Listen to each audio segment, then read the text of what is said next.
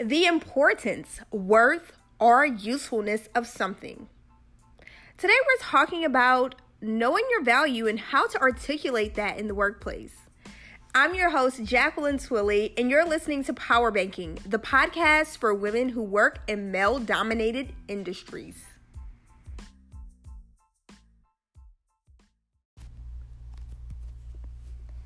So, what does it mean to know your value? And how do you articulate it once you determine what your value is? That's what we're digging into today. So, I'm going to share with you five tips and a bonus of how you can uncover your value so that when you get to a point when you're presented with an opportunity, whether personal or professional, where your value isn't being recognized, you can have the authority to say, Nah, I know my value. So, first things first, when you know your value, you move different. And so, when you know your value, what it means to move different is you walk with a different level of confidence. Now, I'm not saying that this is in any way arrogance to the point where people don't want to be around you, but it's a matter of fact way of how you carry yourself, how you speak about certain things, and how you perform that ultimately show that you know what you're doing and you're very confident in what you do. This also does not mean that you're not going to have moments where you have to push yourself out of your comfort zone and do things that are not natural to you because those things help you grow. And part of knowing your value is getting in those moments where you do put yourself outside of your regular box of comfort so that you can step out and do things differently. That is also recognizing your value, knowing and having that self awareness of knowing when to push yourself out of the limits of just doing the same thing every day. Day in, day out, going through the same routine, getting the same results, even if you've had very successful results with that behavior in the past. You know, I recently posted a quote on LinkedIn and it says, Remember that the six most expensive words in business is, We've always done it that way. So, going on to number two, recognize what makes you unique. We are all original. And so when we go into the workforce, even though we may have the same skill set as the people with the same title as us, we bring something unique to that position because of our life's views. Whether it was where we went to school at or where we worked at previously, your unique life experiences allow you to look at things from a different lens. And when you look at things from a different lens, you're able to see solutions in a different light. And in part, that is the value that you add your creativity, your problem solving ability, your skill set to take initiative and just get things done. All of that is the value that you add, whether again it's in a professional setting or a personal setting. So, what I want you to consider is what makes you memorable. When we see things that are the same thing over and over again, they blend in. We don't recognize it. When you're driving down the street and you see house after house after house that is the same, or office building after office building that is designed the same, you don't really take note of it. But when you see something that's out of the ordinary, maybe a yellow house on a street that has all brownstones, you take notice and you say, okay, that's something different. Or when you see an office building that's lit up differently at night, you're going to use that as a landmark. Those unique things separate everything else from the item that is unique. And so when it comes to your skill set, your personality, how you deliver results, what is it that makes you unique? What is that one thing that separates you from the pack and makes you memorable? If you don't know what that is yet, I encourage you to take time to uncover that. And so, this journey to uncover what makes you memorable, you may be able to figure that out in a couple of days. But for some of you, it may take you a few months. And that's okay. The goal is to get to that point where you know what makes you separate yourself from the pack and what makes you stand out. And once you get to that, you can level that up, you can build upon that, and that will further separate you from everyone else. But it starts with self awareness. All right, so along the same lines of that is you have to embrace what makes you unique. 100% full out embrace it. A lot of people will tend to shy away from the things that make them unique because they want to fit in. They don't want to rock the boat. Now, I've been in situations where I've had clients who were very vocal and outspoken, and I love that because you never have to guess what they're thinking.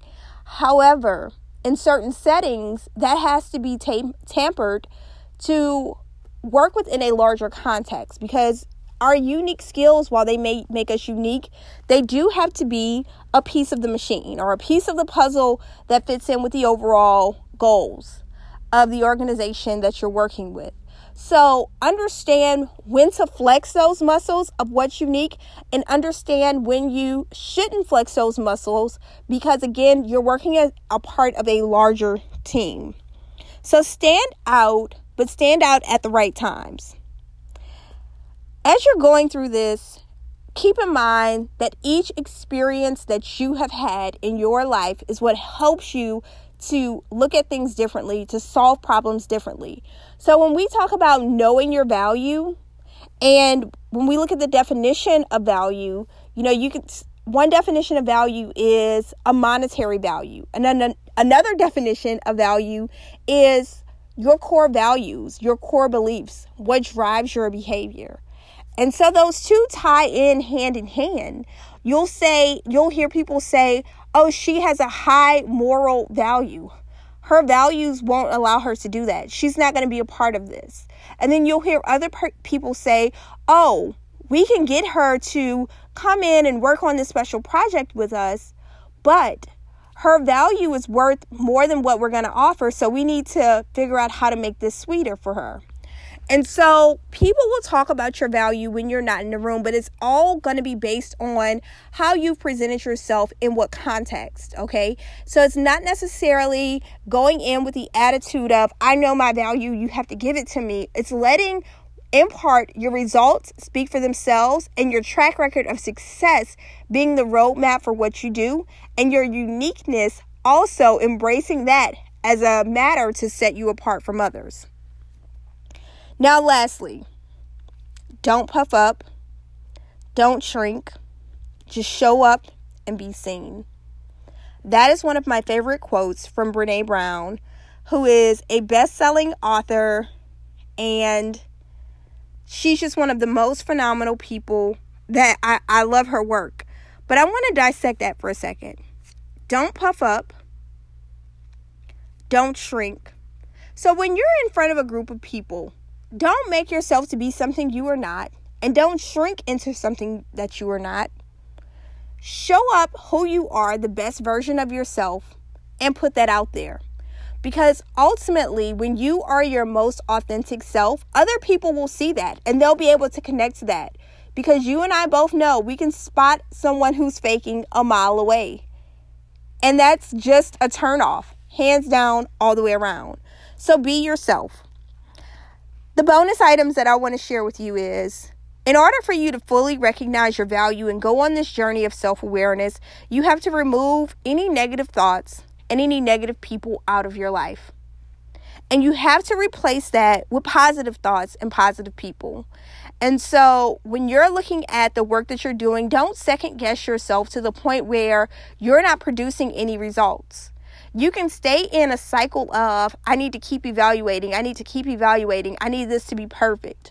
Or you can move forward when you have a minimum viable product and put it out there in the world. And when I say minimum viable product, I know a lot of times in business we talk about a physical product, but I mean even an idea that you're going to present to your organization.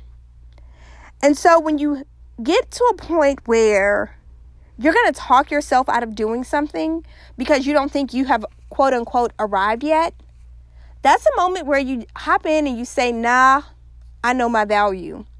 And when you're presented with an opportunity where the benefits do not fall in a term where it's mutually beneficial, meaning you're going to be giving more than you're getting, you can say, nah, I know my value.